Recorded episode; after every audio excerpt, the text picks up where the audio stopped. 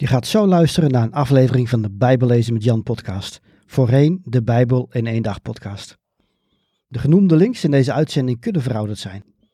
Kijk op bijbellezenmetjan.nl of in de omschrijving van deze aflevering voor meer informatie over hoe ik mensen en kerken kan helpen met het lezen, begrijpen en geloven van de Bijbel.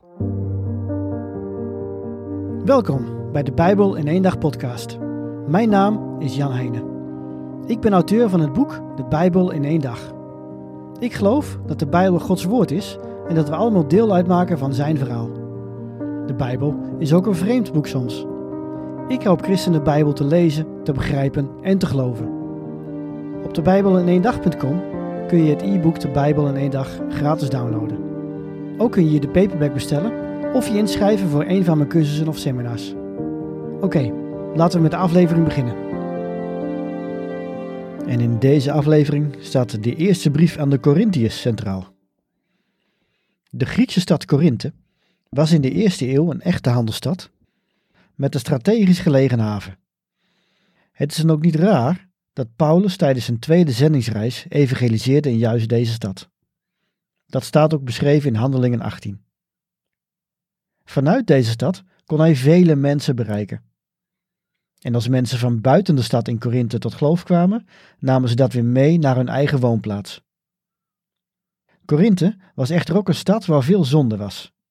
Er stonden talloze tempels voor allerlei afgoden en dronkenschap, prostitutie en andere misdaden kwamen heel veel voor. Nadat Paulus een kerkelijke gemeente had gesticht in deze stad, bleef hij enige tijd bij hen. Hij stelde leiders aan en trok dan naar een andere stad. Natuurlijk hield hij contact met de christenen in Korinthe en hij was niet blij met wat hij hoorde. Veel kerkleden bleven willens en wetens zondigen. Daarom stuurde Paulus verschillende brieven om de christenen te corrigeren. Twee van deze brieven zijn bewaard gebleven. En in deze aflevering kijken we naar de eerste brief. Die heeft ook de toepasselijke naam gekregen in onze Bijbel, 1 Corinthiërs. In deze brief komen vijf thema's aan de orde. In elk van die thema's pakt Paulus één probleem bij de horens. De oplossing voor het probleem of de misstand is een stukje van het evangelie.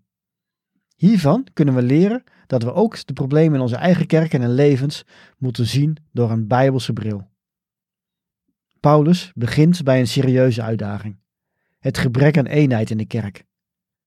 Na Paulus waren nog andere leraren langsgekomen om de christenen te onderwijzen. Een man die Apollos is genaamd, maar ook de bekende Petrus bijvoorbeeld. Hoewel Paulus, Apollos en Petrus allen dezelfde boodschap hadden, legden ze natuurlijk wel de nadruk anders. Of misschien gebruikten ze gewoon andere woorden om hetzelfde te zeggen. Wat er ook precies is gebeurd, er ontstond groepjesvorming in de kerk in Korinthe. Sommigen zeiden dat ze bij Apollos hoorden, anderen juist bij Petrus en weer anderen vonden dat ze bij Paulus hoorden. Er was zelfs een groep die zei: wij volgen alleen Jezus. De ene club smeet verwijten naar de andere groep. Niet echt volwassen gedrag dus, en zeker geen goede voedingsbodem om te doen wat Christus vraagt van zijn volgelingen, namelijk een voorbeeld zijn voor de rest van de wereld.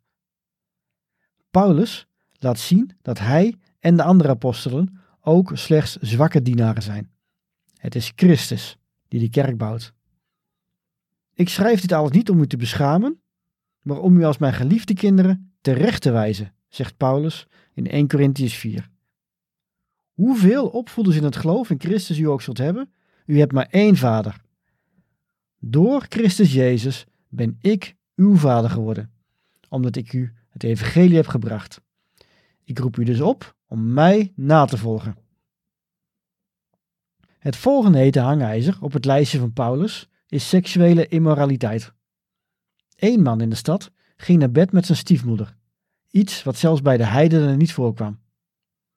Maar weer andere christenen hadden seks buiten het huwelijk. En de christenen in Korinthe praten dit goed. Christus had hen vrijgemaakt, zeiden ze, dus konden ze doen en laten wat ze wilden. Daar is Paulus het niet mee eens, want Christus is immers voor die zonde gestorven. Christus heeft de prijs niet betaald, opdat we net zoveel kunnen zonderen zoveel als we willen. Integendeel, we zijn juist verlost van de zonde, zodat we niet meer hoeven te zondigen. Ons lichaam is schoongemaakt en moeten we zien als een tempel van de Heer. We kunnen er dus niet zomaar mee doen wat we willen. U bent gekocht en betaald, dus bewijs God eer met uw lichaam, staat in 1 Corinthians 6, vers 20. Het derde thema waar Paulus over schrijft, is het eten van vlees van offerdieren. De vraag is, als een rund is geslacht en geofferd aan een afgod, en zijn vlees wordt daarna verkocht voor consumptie, mag je het als christen dan eten? Paulus zegt dat dat in principe oké is, want de afgoden zijn slechts houten of metalen beelden. Maar, voegt hij eraan toe, er kunnen situaties zijn waarin het beter is om dit vlees niet te eten. Bijvoorbeeld als je aan tafel zit met iemand die het offervlees nog altijd als een offer aan de afgod ziet. Door zijn gebrek aan kennis gaat zijn geweten opspelen. Hij kan het niet opbrengen om dat vlees te eten en je brengt hem in gewetensnood als jij er wel van eet. Dit is een dilemma waar wij vandaag de dag niet mee te maken hebben. Maar het onderliggende principe is heel belangrijk. Mis dit niet. Uit liefde voor Christus en uit liefde voor je broeder of zuster moet je soms een stap terugzetten. Als jij iets vrij kunt doen, maar een ander heeft daar moeite mee, doe het dan niet. Doe de ander geen pijn. Daarna gaat Paulus verder met de problemen tijdens de samenkomsten. Sommige christenen in Korinthe hadden zeer krachtige geestelijke gaven ontvangen. Ze konden bijvoorbeeld in andere talen spreken tijdens het bidden of ze profiteerden juist hardop. Het is niet moeilijk om je voor te stellen dat dat kon leiden tot chaotische taferelen. En dat had zo zijn invloed op de andere kerkgangers. Zeker op mensen die misschien wel voor het eerst kwamen. Het kon mensen echt afschrikken. Daarom zegt Paulus: als er in andere talen wordt gesproken, dan hooguit twee of drie mensen. En alleen als er iemand is die uitleg kan geven. Want de mensen die in de andere taal bidden, verstaan zelf niet wat ze zeggen. En wordt er geprofiteerd, dan ook door maximaal of twee of drie personen in de kerkdienst. En anderen moeten toetsen of die woorden echt van God komen. Paulus roept de christenen op alles te doen tot opbouw van de gemeente. De kerk, zegt hij, is eigenlijk als een lichaam met verschillende delen. Ieder lichaamsdeel is uniek en heeft zijn eigen functie. Maar ieder lichaamsdeel is ook belangrijk. Bescherm vooral de zwakke delen. Hij schrijft ook een lofzang op de liefde. Liefde is geduldig, verdraagzaam en onzelfzuchtig. Zonder liefde stelt al het andere niets voor. Liefde zal nooit vergaan. En tot slot tackelt Paulus in zijn brief nog de discussie over de opstanding van de doden. Volgens een deel van de christenen in Korinthe was Jezus namelijk niet weer levend geworden. Maar, voegden ze eraan toe, dat maakt niets uit. Paulus zegt er gaat er vol tegenin. Jezus was wel degelijk dood en is daarna wel degelijk opgestaan, zegt hij.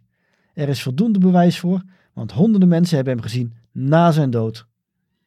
Die opstanding is van levensbelang. Als Jezus nog steeds dood was, dan was hij voor niets gestorven. Dan konden we beter geen volgeling van hem zijn, want de overwinning over zonde en dood is dan niet behaald. Gelukkig heeft het reddingsplan van God wel gewerkt. Daarom roept Paulus de gemeente Korinthe, maar ook ons in de 21e eeuw op om waakzaam te zijn, om te volharden in het geloof en moedig en standvastig te zijn. Tot zover de eerste brief van de Corinthiërs. In een volgende aflevering bespreken we de tweede brief en kijken we wat de gemeente van Korinthe van de eerste brief heeft geleerd.